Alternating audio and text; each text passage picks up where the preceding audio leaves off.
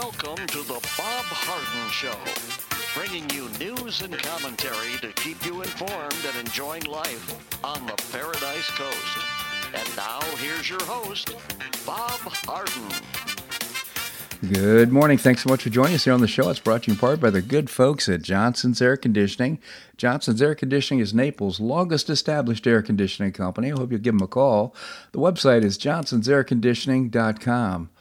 Also brought to you by Life in Naples magazine. Be in the know and stay up to date by reading Life in Naples. The website is lifeinnaples.net. We have a terrific show for you today, including special guest Marc Schulman, founder and publisher of HistoryCentral.com. We'll be talking about current world events. Larry Reed is the president emeritus of the Foundation for Economic Education, and Jim McTague, former Barron's Washington bureau chief and now author of several novels, mysteries, uh, murder mysteries, and uh, so we'll speak with Jim as well. It is August the 8th, and on this day in 1974, in an evening televised address, President Richard Milhous Nixon announced his intention to become the first president in the United States history to resign. With impeachment proceedings underway against him for his involvement in the Watergate affair, Nixon was finally bowing to pressure from the public and Congress to leave the White House. By taking this action, he said in a solemn address from the Oval Office, I hope that I will have hastened the start of the process of healing, which is so desperately needed in America. Just before noon the next day, Nixon officially ended his term as 37th President of the United States. Before departing with his family in a helicopter from the White House lawn, he smiled farewell and enigmatically raised his arms in a victory or peace salute. The helicopter door was then closed, and the Nixon family began their journey home to San Clemente, California. Minutes later, Vice President Gerald R. Ford was sworn as the 38th President of the United States in the East Room of the White House. After taking the oath of office, President Ford spoke to the nation in a televised address declaring, My fellow Americans, our long national nightmare is over. He later pardoned Nixon for any crimes he may have committed while in office, explaining that he wanted to end the national divisions created by the Watergate scandal. On June 17, 1972, five men, including a salaried security coordinator for President Nixon's reelection campaign, were arrested for breaking into and illegally wiretapping the Democrat National Committee headquarters in Washington, D.C.'s Watergate complex. Soon after, two other former White House aides were implicated in the break in, but the Nixon administration denied any involvement. Later that year, reporters Carl Bernstein and Bob Woodward of the Washington Post discovered a high echelon conspiracy surrounding the incident, and the political scandal of unprecedented magnitude erupted. In May 1973, the Senate Select Committee on Presidential Campaign uh, Activities, headed by Senator, Senator Sam Ervin of North Carolina, began televised proceedings of the rapidly escalating Watergate affair. One week later, Harvard Law professor Archibald Cox was sworn in as special Watergate prosecutor. During the Senate uh, hearings, former White House legal counsel John Dean testified that the Watergate break in had been approved by former Attorney General John Mitchell with the knowledge of White House advisors John Ehrlichman and H.R. Haldeman, and that President Nixon had been aware of the cover up.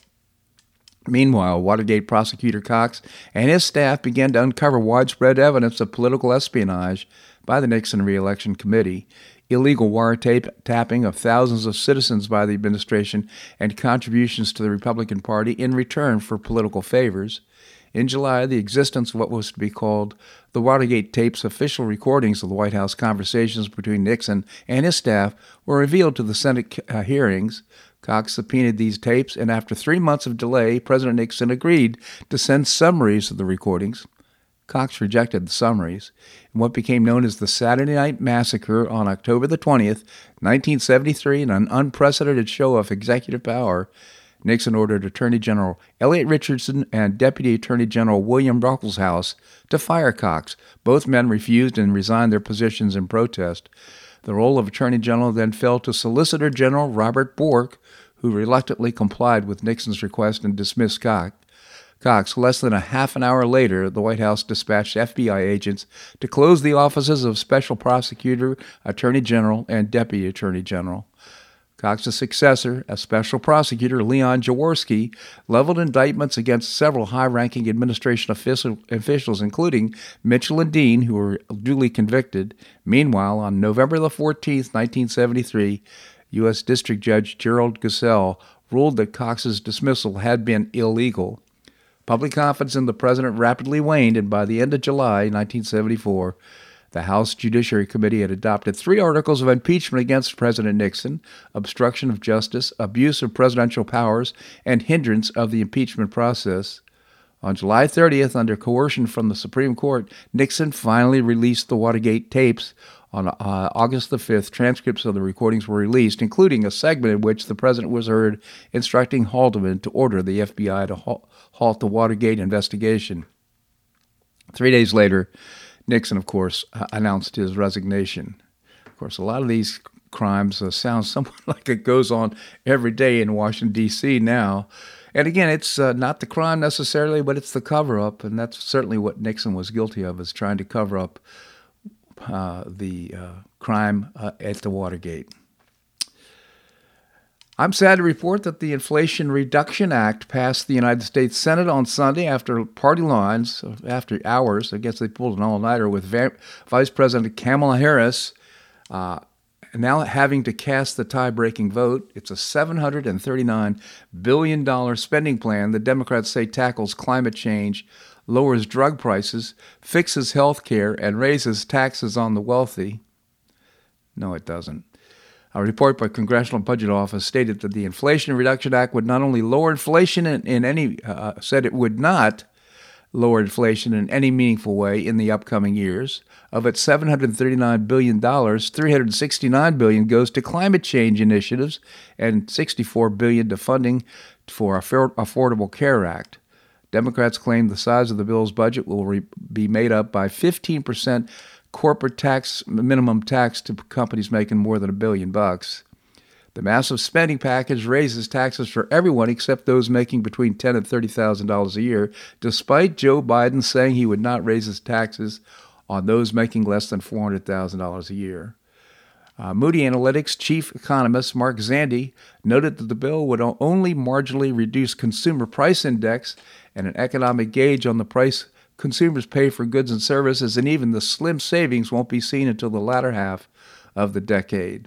And according to Representative Jim Banks, here's just 10 aspects. He cited 50 aspects of the bill that uh, make things worse. The bill uh, is a giveaway to green energy and would increase American reliance on China for rare earth minerals. It would also, the uh, legislation increases taxes just as the country is entering a recession. The bill contains budget gimmicks and fake offsets to mask the cost of the bill. Where accounting for these budget tricks, the alleged def- deficit reduction bill would add $114 billion in debt over 10 years.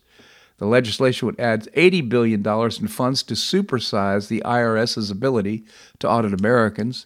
This would especially harm middle class Americans. Ted Cruz said the budget, uh, the Democrats, of making the IRS bigger than the Pentagon, plus the State Department, plus the FBI, plus Border Patrol combined. This is a massive power grab, he said. The Inflation Reduction Act also contains a socialist price control regime to aim at uh, to lower drug prices. It expands Obamacare by extending enhanced Obamacare subsidies. By the way, there's only about 10 billion, million people involved, enrolled into Obamacare. It's unbelievable. What a lousy program. It creates environmental justice. I'm not kidding. It really says this environmental justice, solar and wind capacity limitation programs to further the Democrat radical environmental justice agenda. $8.45 billion to further environmental justice in agriculture. $3 billion for the Department of Transportation to undertake projects to address racism in infrastructure. I'm not kidding. and five billion to support 250 billion dollars in energy Department of Energy loan guarantees and loan refinancing for uh, green energy infrastructure and remediation activities. A new study at the Heartland Institute, by the way, shows that 96% of climate data used to justify the climate push is flawed. I'm not kidding. 96%. Climate experts have consistently pushed back against climate alarmist narratives. Uh, Banks emphasized the legislation would not reinvigorate the economy, as the uh, Penn Wharton budget model found that the bill would not curb inflation. The Democrats were clapping like seals after the passage of the bill.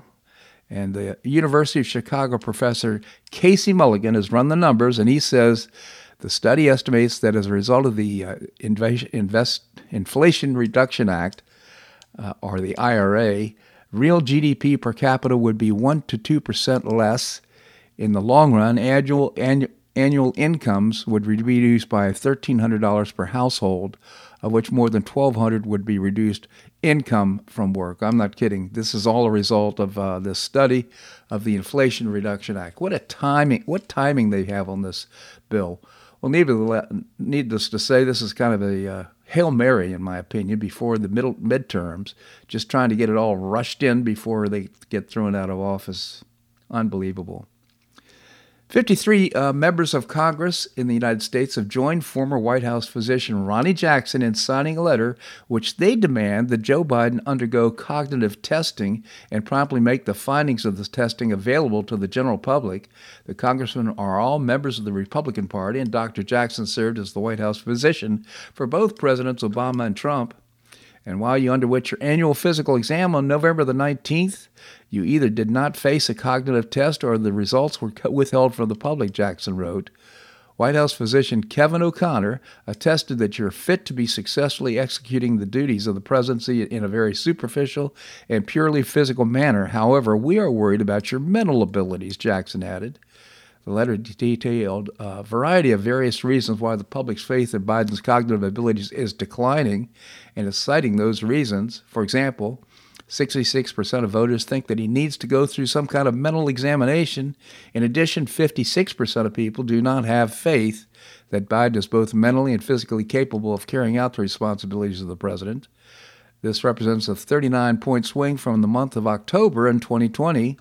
A total of 64% of respondents are uh, of the opinion that Biden has demonstrated signals that indicate he's too elderly to carry out his responsibilities as president, and only 33% of voters are happy with the job the vice president uh, that Vice President Biden is doing.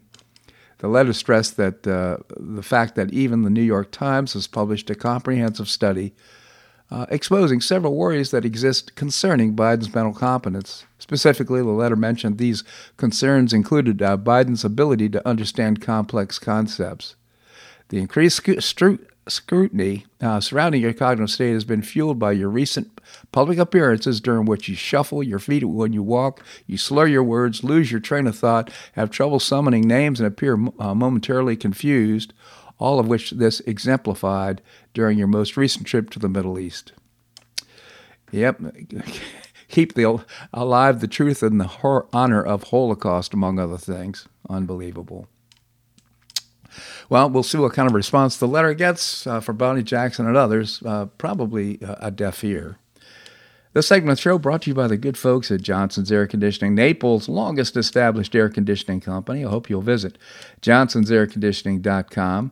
Also, Life in Naples magazine, be in the know and stay up to date by reading Life in Naples. The website is lifeinnaples.net. Coming up, Marc Schulman, founder and publisher of HistoryCentral.com. That and more right here on The Bob Harden Show on the Bob Harden Broadcasting Network.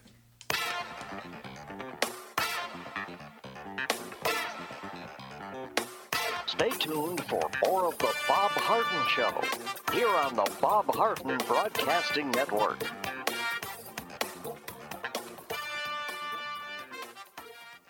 I'm Bob Harden, the host of the Bob Harden Show. One of my favorites for breakfast or lunch is Lulabee's Diner, providing great service, fabulous food, and a rockin' good time. Lulabee's Diner is a throwback to the 60s, complete with great music and a fabulous 60s decor. What I like best is a blend of great food, great value, and terrific service. Most of the friendly waitstaff has been part of Lulabee's for years. I enjoy the great choices for breakfast and lunch, and you'll find the menu has everything and anything to satisfy your taste. Lulabee's offers catering, party platters, lunch boxes, and more. Lulabee's Diner will quickly become one of your favorites for breakfast or lunch. No reservations are needed. Check out the website at lulabees.com and stop by Lulabee's Diner, open from 8 a.m. until 2 p.m. seven days a week. Lulabee's Diner in the Green Tree Shopping Center at the corner of Immokalee and Airport Pulling Roads. Stop by Lulabee's Diner for fabulous food and for a forever cool rockin' good time.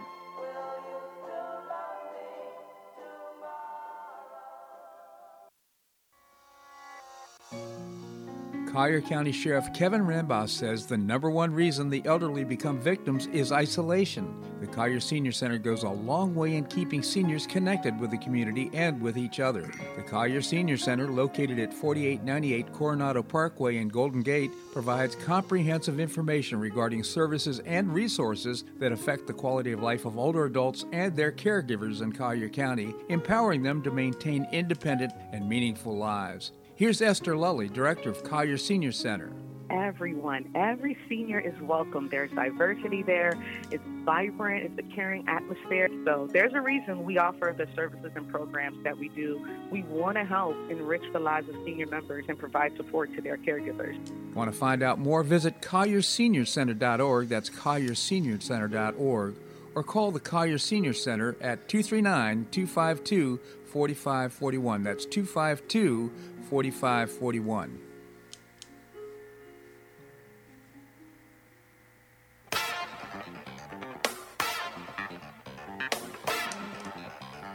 Welcome back to the Bob Harden Show. And now here's your host, Bob Harden. Thanks so much for joining us here on the show. I just want to remind you the Collier Senior Center, you just heard the commercials, uh, hosting a free technology seminar for seniors. It's this Thursday, August the 11th at 10 a.m. at 4898 Coronado Parkway, and you can find out more by visiting the website. Oh, by the way, no cost. Don't need to register, but uh, it's a great opportunity. 252 4541 is the uh, phone number. Coming up, going to be visiting with Larry Reed. Right now, we have with us Marc Schulman. Marc is the founder and publisher of a multimedia website. It's terrific. HistoryCentral.com, great for kids of all ages, including you and I. Marc, thank you so much for joining us. Always a pleasure, Bob. Thank you, Marc. So much in the news. Uh, let's start off with the taking out of the leader of uh, terrorist organization Ayman al Zawahiri. I, I know I'm mispronouncing it, but I've tried several That's times. close enough. It's okay. no one, no, no one of you, none of your listeners is going to come back and say you missed a certain vowel there, so we're fine. Right. Um, so the, the, look, it's a big deal in the sense that a it makes it clear that America does not forget and will eventually come for you, which is you know it's, it's time. It took a long time to get him. Mm-hmm. Um, numerous presidents came and went, and finally we managed to get the intelligence that was necessary and managed to get him. I assume he let down his guard to some extent by feeling that he was in in Kabul now under control of the Taliban, but the United States made it clear that um, downtown Kabul is not without. Um, is, America has eyes and ears even in downtown Kabul under the Taliban. Let's put it that way. Yeah, that's the, that's the good news. The bad news, of course, is just an indication that the Taliban is in uh, Afghanistan, where uh, you know the reports were that they shouldn't be. Yeah, but we knew that was nonsense. You know, when when the agreement was signed by the Trump administration that we would pull out in return for the guaranteeing the Taliban wouldn't come. I mean, who believed that the Taliban wouldn't come back? I mean, Right. really. Uh, that is, I mean, Al Qaeda wouldn't come back. Excuse me. The Taliban came back, obviously, and they allowed Oh, Al Qaeda. right, right, right. They're allies. Yeah. You know, that's uh, we, we should not have expected anything else, and we didn't expect anything else. Obviously, this administration realized that this was going to happen, and, and the CIA did its job and um, did what it was supposed to do, Yeah. and that's all good. Supposed to be an over the horizon attack. So and and with no other casualties, no uh, collateral Right. No, damage. no civilians were no other civilians were killed. It was the perfect operation, and um, that's good. And we should be happy about it. operations. Let's put it that way. Absolutely. Um, a man who deserves to die. Um, Twenty years ago, but better better late than never. Exactly. So, uh, what's uh, you're now? I should also report that you're in uh, Tel Aviv, and uh, there's been uh, uh, quite a bit of going on with regard to uh, attacks on Israel, and I understand there's a ceasefire now. This began also in a similar vein.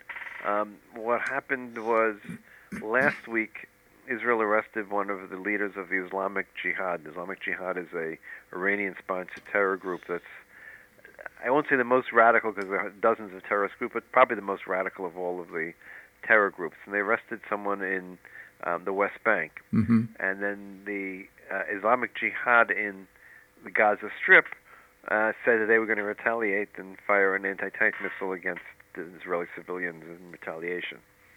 And for a couple of days, the south of Israel was basically under a curfew. People didn't co- come and go, and roads were all closed.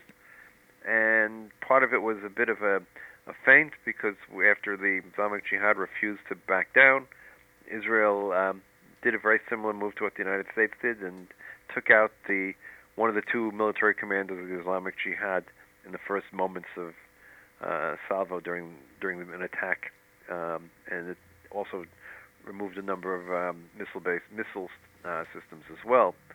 Uh, the Islamic Jihad, which is smaller than Hamas, then spent two days firing missiles at Israel. Um, a few of them went as far as where I am in Tel Aviv, um, but Israel has the Iron Dome defense system, which this time has reached 95% effectiveness. Wow! And that, and then the percent that's not effective is most likely very short-range missiles right close to the border. But anything of any distance from the border of 100% were all knocked down by Iron Dome.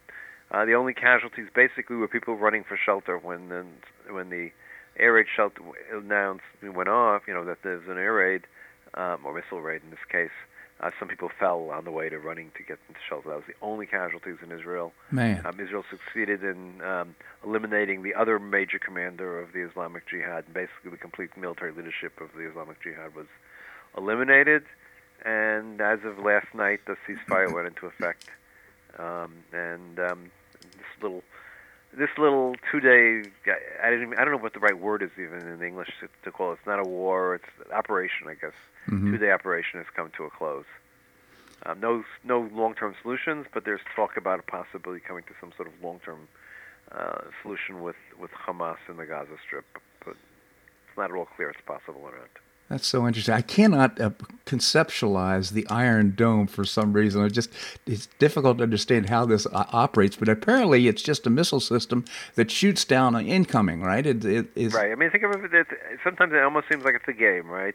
And you see it on television, and I've actually seen it, uh, not this time, but in the previous uh, time a year ago when they fired like 20 sh- 20 missiles on Tel Aviv, and you know 30 missiles went up to intercept and intercepted all of them. It's literally like one of those video games you Yeah. see.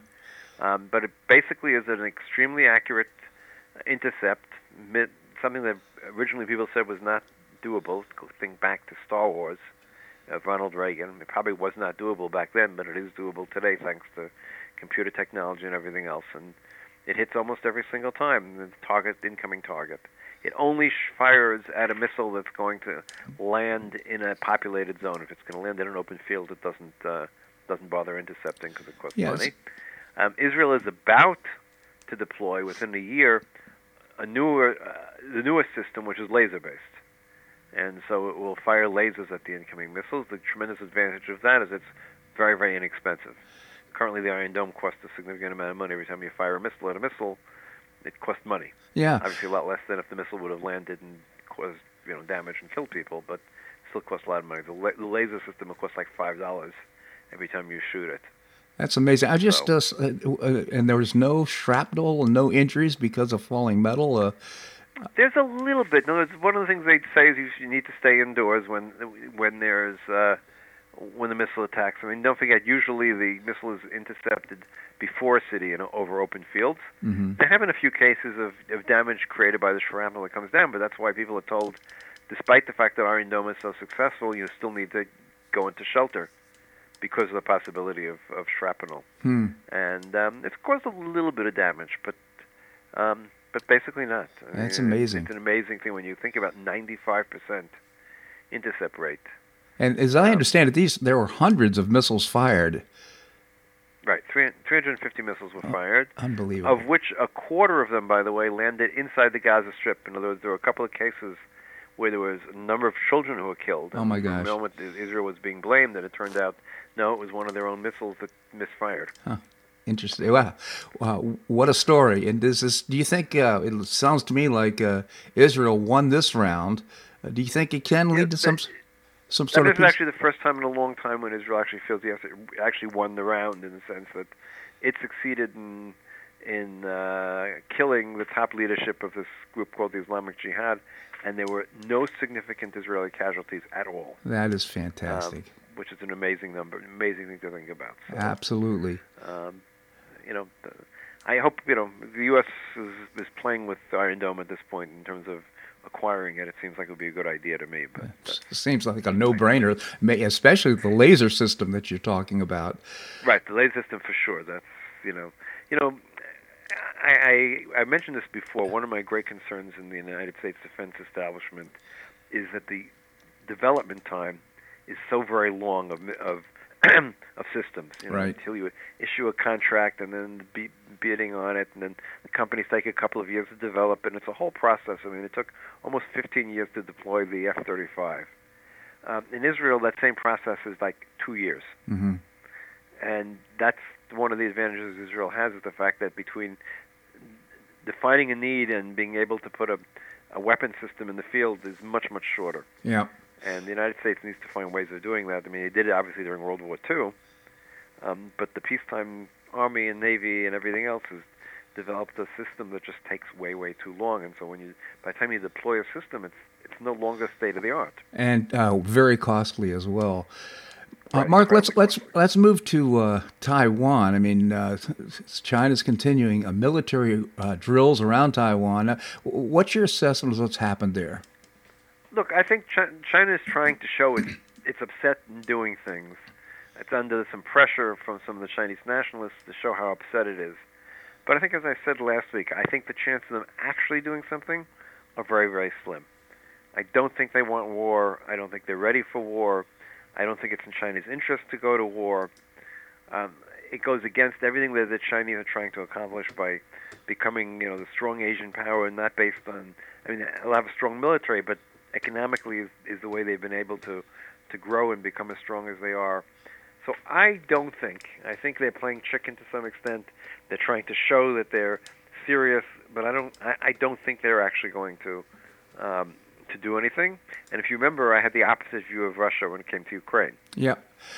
That's such an interesting point of view. You know, uh, a couple of uh, related stories uh, are apparently there's some dissonance. There's 400 million people who've dropped out of or encouraging people to drop out of the Chinese Communist Party.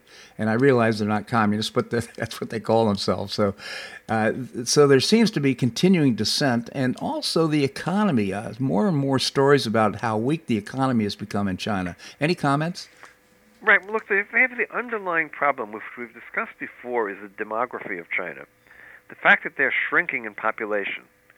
Now, one of the things about any country, if you want to grow economically, one of the ways you grow is by increasing your population. Right. Whether it's through you know natural births or by immigration, both those things work to to to grow a country's econ- economy. After all, if you have people coming, moving in, or being bo- born, you got to build housing for them, right? I mean, they got to live somewhere, Mhm. and you can follow through all the all the aspects of that. That builds an economy.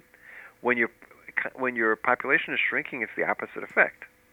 You end up with empty apartments, and you have no reason to build new new buildings because there's no demand, and suddenly you don't have people to fulfill jobs, and the price so it goes down, and so the result is that the cost of labor goes up because they're to fulfilling each job. And China is at that point in the cycle. Mm-hmm. Um, the United States has avoided it over over basically its whole existence because of immigration. Right. Because immigrants, both the physical immigrants, are always come and they add to the add to the population. Plus, historically, the first and second generation of immigrants have more kids than Native Americans do. And Native Americans, not being, I'm not talking about the American Indians, but people who are the third, fourth, fifth generation Americans, or even longer, they tend to have less kids than the first and second generation of immigrants. Right, but this this So- also fuels the uh, dissent, doesn't it, within the uh, Chinese population? I mean, their homes have going down in value. They don't seem to have equity anymore in, in the homes that now don't they can't sell. Uh, and again, just back to this 400 million people who are dropping out of the Chinese Communist Party. Uh, where's this all going, in your opinion? I don't know. In other words, the the concern I have vis-a-vis Taiwan goes back to what we're just saying now, and that that that, that Xi may want to change the the narrative to some extent. Mm-hmm. Um, I don't fully understand him, to be honest with you, because the Taiwanese were not really interested in being independent in, in, until he did what he did with Hong Kong. Yeah.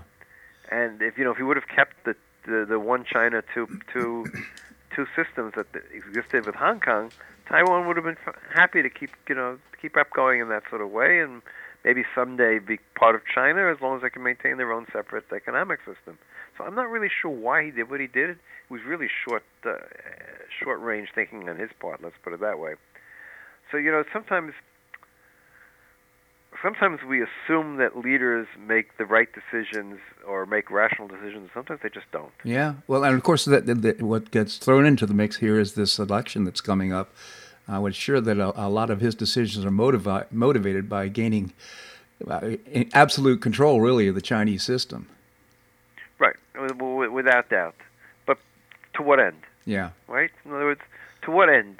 What end is power? You know, I, again, I'll assume something good about people, which is maybe wrong, but I assume people who want this sort of absolute power also think that they can accomplish good things for their people. Mm-hmm. Whether we agree with, you know, whether you and I would think it's good things or not, that's a different story, right? Right. But, uh, but I have to assume these people think that they can accomplish great things for their people if they have the power to do it. Yeah. So what does he want to do? Well, you know, the road to hell is paved with good intentions. That's absolutely the case. Yeah, unbelievable. History is full of that. Absolutely, without a doubt. So uh, let's uh, let's talk about Ukraine. Okay, so I think what I've been saying the last couple of coming true. The Russians are running into more and more difficulty. They haven't been able to move forward. They're running out of, of soldiers. They've been recruiting in their prison population. Hmm. They've been sending the Wagner Group, which is a mercenary group, to prisons throughout Russia to try to recruit people to fight on behalf of the Russians in Ukraine. Uh, you know, when you start bringing prisoners to fight for you, that's usually not a very good sign, to say the least. Right. Um, so, and the Ukrainians are slowly moving to the offensive, um, particularly in su- in southern uh, the southern part of the country, uh, moving to retake lots of uh, the Kherson area. I'm going to go out on a limb, but I'm still fairly confident that over the next month we're going to see a collapse of the Russians. I may be wrong. Yeah. But I think we'll see a we'll see a collapse um, because you reach a certain point. Uh, they've switched all the generals. They've lost a lot of generals. The soldiers are getting more and more frustrated, and the Ukrainians, thanks to the Western arms they've been getting, have become much more effective um, at hitting um, the Russians, particularly behind the lines at this point. So, so there's a, a there's, and, excuse me, go ahead. I'm sorry. You reach a certain point where soldiers say, "What am I doing this for?" Yeah. And um, I think the Russians are, are, pretty much there at the moment. We'll have to see. So I saw a report that uh, right now there's been some sort of a rift between uh, Zelensky and Biden. Uh, Biden was upset with Zelensky. Have you heard that report? Any comments? No, I did not hear that, so I'm not really sure what we're talking about. Okay. Uh, so. and, and, the other thing is, I heard a report that China is a, this is kind of a controlled effort on the part of the uh, part of the Russians, and that they have not uh, unleashed their total capability in terms of war. This has been kind of a contro- controlled effort on their part. So uh, and that's Russian propaganda. Yeah. What have, what, what have they not unleashed exactly? Their nuclear weapons and their chemical and biological weapons. Those are two things they have not used. Um, but if they were to use either of that, that would be a whole different ball game. Let's put it that way. Okay. So, uh, so uh, so, is there any possibility of a of a some sort of a ceasefire and a peace in no. that area? I don't see any. I don't see any possibility of a ceasefire. It's not. It's not. Well, the Russians would like a ceasefire and and keep the lines where they are. It's not in the Ukrainian interest, and it's not in the Western interest. It's in the Western interest to, for the Ukrainians to successfully push the Russians out. Hmm. The Russians, once and for all, have to understand that they can't use force to change the borders of Europe. So interesting. And, um, we'll see. Um, you know, again, it's easy to talk about the Ukrainians doing things. It's not your life and my life that we're talking about, our children's lives. It's the Ukrainian lives. Yeah. So that's a, that's a difficult part of all that. Yeah, you know, just imagine the, other... the uh, refugees right now. All the the way the whole economy and everything has been so disrupted. Uh, it just seems to me there should be some way that we could find some peace. No, nobody's gaining from this situation, and the poor Ukrainian people are just being decimated as a consequence. True, but again, the Russians cannot be allowed to seize territory just because they feel like it for Yeah. no for no reason. Absolutely. That's yeah, and commit the sort of war atrocities that they've been committing. Marc Schulman again. Can't forget about that. Yeah, Marc Schulman, founder and publisher of HistoryCentral.com. I do encourage you to visit www.historycentral.com. Great for kids of all ages, multimedia website. Kids will enjoy uh, history again by visiting the website. Marc, really appreciate your commentary here on the show. Thank you so My much pleasure, for Bob. us. Have a great week. You as well. Thank you. Well, coming up, we're going to be visiting with Larry Reed. Larry is the president emeritus of the Foundation for uh, Economic Education. We're going to do that and more right here on The Bob Harden Show on the Bob Harden Broadcasting Network.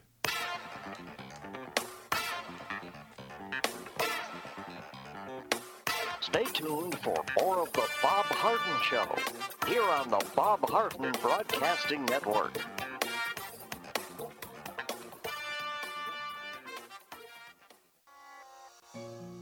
Do you suffer with chronic pain and discomfort?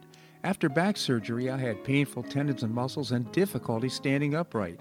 On a referral, I visited Dr. Alec at I Am Designed to Heal, Naples' only vitality and longevity practice where acupuncture, medical massage, energy healing, and integrative holistic medicine are harmonized to create a one of a kind restorative experience. After only two visits, my pain began to dissipate and I could stand and walk more upright. It was amazing. I plan to continue my treatments to enhance my sense of well being. Don't suffer needlessly with discomfort and pain. Improve your quality of life. See for yourself and make an appointment by visiting the website iamdesignedtoheal.com. That's iamdesignedtoheal.com, or you can call or text Dr. Alec at 239 322 3817. That's 322 3817. Visit iamdesignedtoheal.com for an amazing, one of a kind restorative experience. You have questions about your retirement? Ameriprise Private Wealth Advisor Jason Nardella with Nardella Financial Group, a private wealth advisory practice of Ameriprise Financial Services LLC, can help. With the exclusive Confident Retirement approach, you'll work together to develop a retirement roadmap to get you where you want to go. Call Nardella Financial Group today at 239 325 1041. That's 239 325 1041. Office is located at 9015 Strada Stell Court, Suite 103, Naples, Florida. The Confident Retirement Approach is not a guarantee of future financial results. Investment advisory products and services are made available through Ameriprise Financial Services LLC, a registered investment advisor.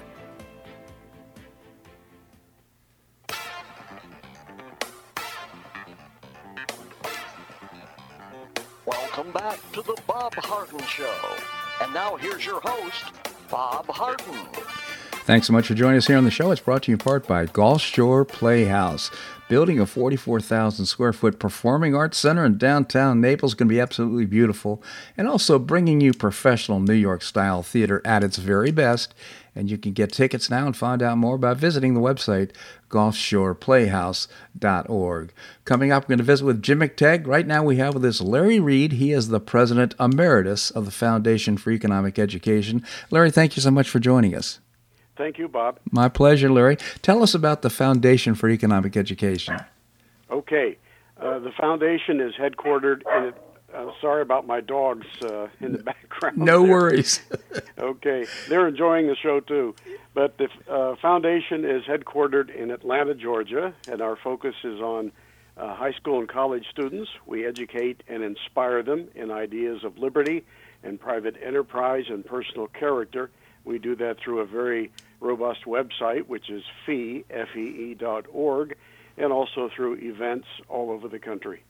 Fantastic organization having major positive impact on young people. It's so it's so inspiring to see young people getting excited about freedom, liberty, and personal responsibility. The website is fee.org, F-E-E dot org. Larry, you wrote a piece about Hannah Arendt, and I didn't know much about her, but I found it so interesting about her chilling thesis on evil. Maybe you can tell us about it. Okay. Hannah Arendt uh, is a fascinating figure, Bob. She was one of the leading political the- theorists and thinkers of the 20th century. Uh, she wrote many books that are still very good sellers today, but she's best known for her coverage as a journalist of the trial of the Nazi war criminal Adolf Eichmann in Israel in the early 1960s. Uh, you might recall from your history that Eichmann uh, was involved uh, from the very top in the transportation of several million uh, Jewish prisoners to concentration camps during World War II. He escaped after the war, ended up in Argentina, Mm-hmm. and it was in 1960 that the Israelis figured out where he was and uh, abducted him and took him from Israel, I mean, from Argentina back to Israel uh, for trial, and he was ultimately found guilty and hanged. But Anna, uh, Hannah Arendt covered the trial, and one of the things um, that uh, she's known for in that coverage is the phrase, the banality of evil. And what she meant by that was that as she sat there watching Adolf Eichmann uh, be questioned, uh, she was struck by how ordinary he seemed to be. Everybody just assumed he had to be some kind of demonic monster and that that would be readily uh, visible uh, when he spoke. But he just seemed like uh, any ordinary guy uh, who claimed he was simply following orders, and and uh, she didn't excuse his conduct. Um, and she was glad he was found guilty, but she uh, talked about how um, uh, an ordinary person can be uh, motivated to do some very evil things. And the reaction to her commentary was not positive. No, that's right. She was rather taken aback by it because uh, uh, many of her um, uh, Jewish friends said that she had betrayed the Jewish people. Uh, they thought that she was uh, callous in the way she seemingly dismissed Adolf Eichmann as ordinary and, and normal. Now, she used the phrase terrifyingly normal, uh, but uh, they missed the point because she didn't condone or excuse his complicity in the Holocaust. Uh, she had witnessed the horrors uh, of it firsthand herself. She escaped from Germany in 1933 after having been uh, arrested by the Gestapo for anti state propaganda. And she certainly never claimed that Eichmann was innocent, only that the crimes for which he was guilty did not require a monster to commit them, that ordinary people, uh, simply uh, in a desire to blend in with the crowd that's in charge and move up themselves, uh, are capable of some very uh, despicable things. You know, I just want to underscore the point you're making because that's why this had such an impact on me when I read the column. Is that um, my personal belief is that human behavior is contagious, and uh, once you know, once you see somebody who eats too much, other people begin to eat too much if they're in that Yeah. same crowd, so to speak. Also, but uh, hey, courage is courageous. When you see somebody who's being courageous, sometimes they can rub off on others, and all of a sudden, that perhaps is how the American Revolution really occurred.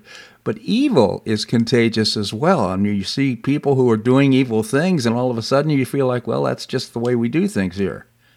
Yeah, and how often have we all noticed uh, uh, people behaving in terrible ways uh, simply because they want to blend in? Uh, they want to avoid isolation as a, a non-conforming individual. How many times have we seen somebody doing harm because everybody else was doing it? Uh, I mean that uh, that happens all the time uh, in, in uh, various degrees. Sometimes as uh, on the magnitude of what Eichmann did during the Holocaust. So uh, that should cause everybody to pause and realize that uh, human beings, given the right circumstances and motivations, and if they're not people of solid character, are certainly capable of some terrible crimes. Absolutely. And my personal belief is that I think, well, history will prove that uh, this whole pandemic thing and what happened with the lockdowns and the masking and everything like that is going to prove to be uh, somewhat similar to what Eichmann participated in in uh, in Israel or in uh, in uh, Germany. Oh yeah, you see a lot of public officials, uh, you know, just wanting to blend in and get along with the others uh, who are doing the same thing, or wanting to accumulate power personally. Uh, they have been doing terrible things to, to other people, and it, it's um, it, it does harken back to the banality of evil that Hannah Arendt wrote about all these many years ago. Absolutely. Uh, before I let you go, you'd also made comments in your column about the, the uh, similarities to Robespierre in the uh, Fr- French Revolution. You w- want to comment on that? Yeah, uh, Robespierre was a central figure during the so-called terror of the French Revolution, and uh, he bears some uh, incredible resemblances to an Adolf Eichmann. Uh, just a few years before the French Revolution, if you had met him, you would have thought him to be uh, a smart, up and comer, articulate, friendly guy. Uh, he was an opponent of the death penalty, but once he got power, uh, wow! I mean, uh, thousands of people lost their heads on the guillotine because of Maximilien Robespierre. He seemed to be a totally different person once he was in a position of power because power corrupts. That never happens. it's just unbelievable, Larry. I, mean, I remember being a somewhat of a bundler for a, a, local politician here, and really worked hard to get her in office. And we did a great job. And all of a sudden, it was like Dr. Jekyll and Mr. Hyde. Woo, what have we done here? oh yeah, I mean, how many how many people have a neighbor that they uh, it, in the past uh, enjoyed as a friendly fellow, and then he gets on the zoning commission or a school board, and all of a sudden, you know, he's got power, and he seems like a different person. Uh, again, underscores the uh, wisdom of our founding fathers for sure. Uh, again, the name of the column is Hannah Arendt's Chilling Thesis on Evil. You can find it at the website fee.org, F-E-E.org. Also, again, if you have a young person in your life, high school or college age, introduce them to this wonderful organization. Fee.org is the website. Larry, really appreciate your commentary here on the show. Thank you so much for joining us. Thank you, Bob. My pleasure indeed. All right, coming up, we're going to be visiting with Jim McTague. He's former Barron's Washington bureau chief. He retired just a couple of years ago. We've maintained contact. He's a really interesting guy. He's written novels since then. Uh, his first was Follow the Leader, a great uh, murder mystery located in Washington, D.C. Then he wrote a sequel, uh, Shake the Money Tree, and then a sequel to that. It's called No Problem, his most recent release, No Problem. Uh, we're going to do that and more right here on The Bob Harden Show on the Bob Harden Broadcasting Network.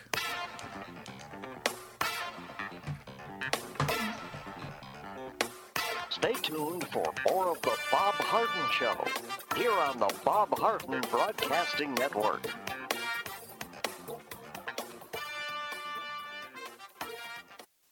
you have questions about your retirement, Ameriprise Private Wealth Advisor Jason Nardella with Nardella Financial Group, a private wealth advisory practice of Ameriprise Financial Services LLC, can help. With the exclusive Confident Retirement approach, you'll work together to develop a retirement roadmap to get you where you want to go. Call Nardella Financial Group today at 239 325 1041. That's 239 325 1041 Office is located at 9015 Strada Stell Court, Suite 103, Naples, Florida. The Confident Retirement Approach is not a guarantee of future financial results. Investment advisory products and services are made available through Ameriprise Financial Services, LLC, a registered investment advisor.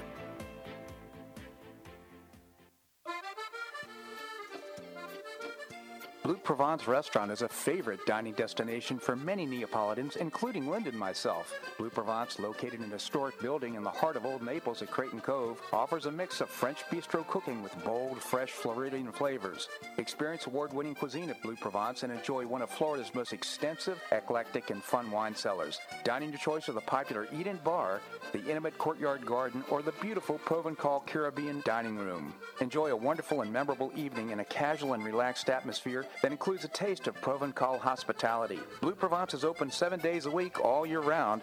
Visit BlueProvenceNaples.com for reservations, everyday specials, and coming events. That's BlueProvenceNaples.com or call 261 8239.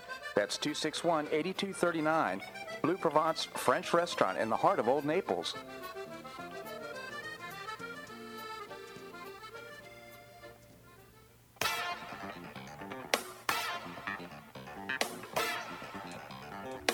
Welcome back to the Bob Harden Show.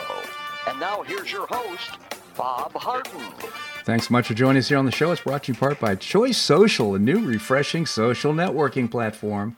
And you can find out more and download the app by visiting the website choicesocial.us. We have with us Jim McTague. As I mentioned before the break, he's a uh, novelist. He's written, retired uh, Washington correspondent for the uh, uh, Barron's Magazine, but also has written three great books murder mysteries, uh, Follow the Leader, its sequel, Shake the Money Tree, and just out, its sequel, No Problem. Jim McTague, thank you so much for joining us here on the show.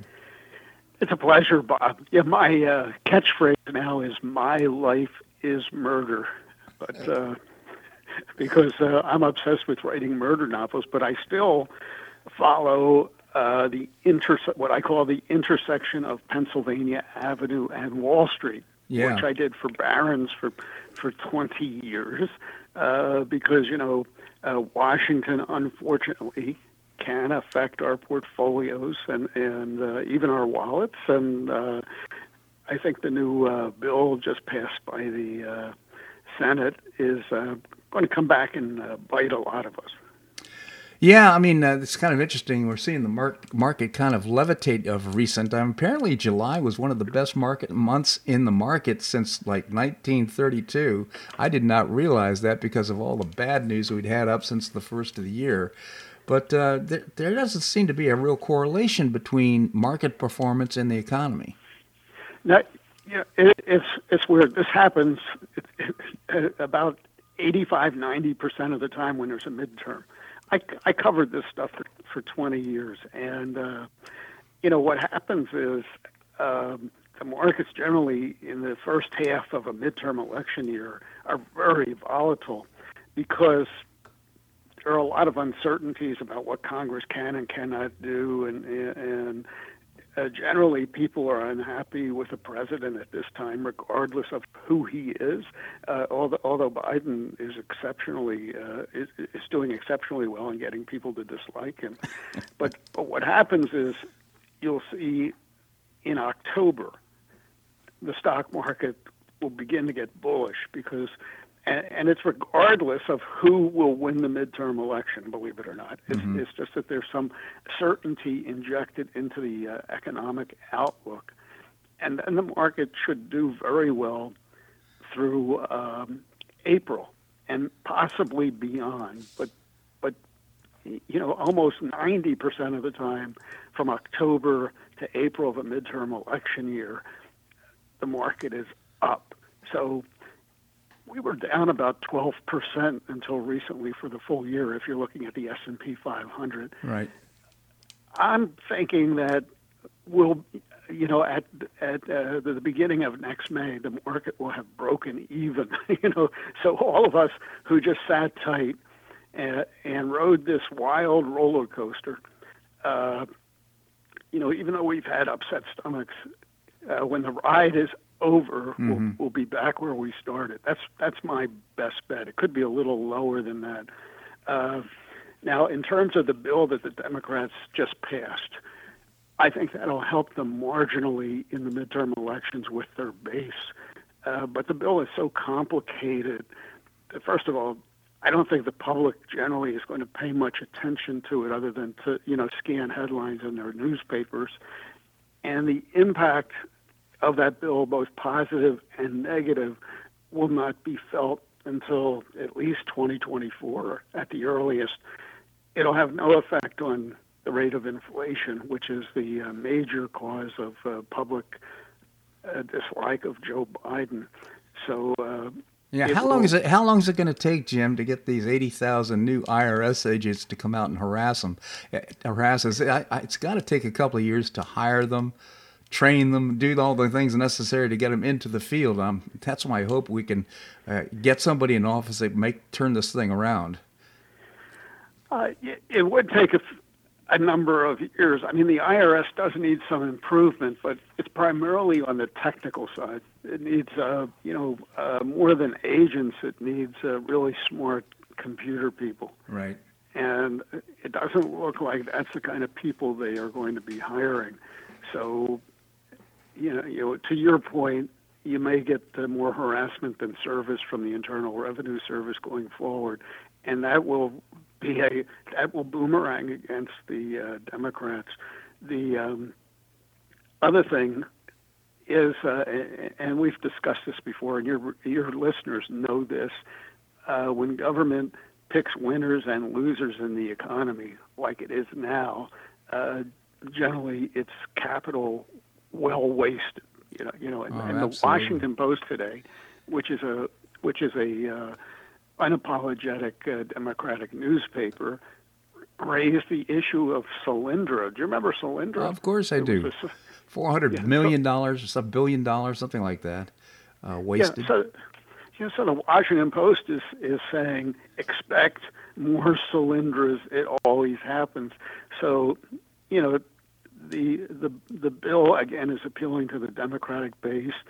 Um, Detroit already was moving towards electric cars, so it hardly needs to give uh, seven thousand dollars per person to purchase an electric car. It's just uh, wasted capital, uh, and a lot of uh, car companies that are marginal will be able to survive because of this. And, and so, you know, it's the old economic story of, of the government propping up failing businesses, and it's it's the uh, just the irrational, uh, uneconomical use of uh, tax dollars. Yeah, and how about getting rid of the racism in our highways? Billions of dollars put towards that racism and equity and all types of things. And just it's uh, such a waste. And here's the other thing, Jim: with thirty billion trillion dollars in debt. I mean, we can ill afford the this this wild extravaganza of spending. I mean, this is it's sooner or later it's going to cripple us. Yeah, and you know, I said it'll help with the base, Marshall. You raised the point about uh, about the cultural wars and the silly wokeness. Uh, I think the big issues in the midterm election, first of will be the border. I mean, I mm-hmm. think Governor Abbott of Texas is is has has had a stroke of genius by shipping the illegal immigrants to uh, liberal states and, yes. and to Washington D.C. because that's that's really generating a lot of headlines, and it's it's really amplifying the uh, confusion and, and, the disaster at the border. Yes. Uh, so, uh, number two, I think monkeypox is going to be a huge election issue if, if that gets worse. And the reason is it's a gay disease. And I'm not, I'm, I'm not anti gay. I'm just saying that if it spreads, people will blame the Democrats for not cracking down on a favored uh, minority within the party and, and, and saying, "Hey, let's let's alter your behavior for the common good." You know, if that doesn't happen, it's going to become an election issue. And then the third thing is the schools and the curriculum. Yeah. So, so, uh, and abortion will be a huge issue. Uh, so, the midterm elections I mean, I mean, the Democratic base will be uh, whipped up, and the elections might be closer than uh, we originally anticipated. There might. Jim, are you there? I think it sounds like we may have just lost Jim. So, uh, any. Oh, hello. Oh, are you there, Jim? yeah, yeah. So uh, I'm just saying that the uh, midterms, you know, uh, uh, will whip up the Democrats. The issues like abortion, uh, education, uh, wokeness, Inflation. Uh, it, it may narrow the results, but we don't know that. Uh, I still think the Republicans are going to end up controlling the House and Senate. Yeah, as a matter of fact, uh, a friend of mine who's very well versed in these issues says that uh, the, the elections, people make up their minds a year before the midterms on who they're going to vote for uh, meaning which party and that kind. Maybe not specifically the candidate, but the point is that uh, it, the die is cast according to him that uh, this these things have already been decided. So it's going to be a red tsunami. Well, and uh, don't pay attention to the polls until after Labor Day is another rule of thumb that I have. Very good, Jim. Jim again, Jim McTague, latest book it's a great read. No problem. Great murder mystery. Jim, always appreciate your commentary here on the show. Thank you so much for joining us. Thank you, Bob. My pleasure indeed. Well, that's a wrap here on today's show. I hope you enjoyed it. I certainly learned a lot. Uh, always appreciate your comments on the show. You can send me an email at bobharden at hotmail.com bobharden at hotmail.com. Also, if you enjoy the show, tell your friends. Uh, that's one of the ways that uh, we uh, please our advertisers and bring attention to what they're doing. We couldn't do the show uh, without them. We have great guests for tomorrow's show, including Kathleen Passidomo, our state senator. We'll visit with Boo Mortenson. Seton Motley, the founder and president of Less Government, will be joining us as well. I hope you make it a great day on the Paradise Coast or wherever you are. Namaste.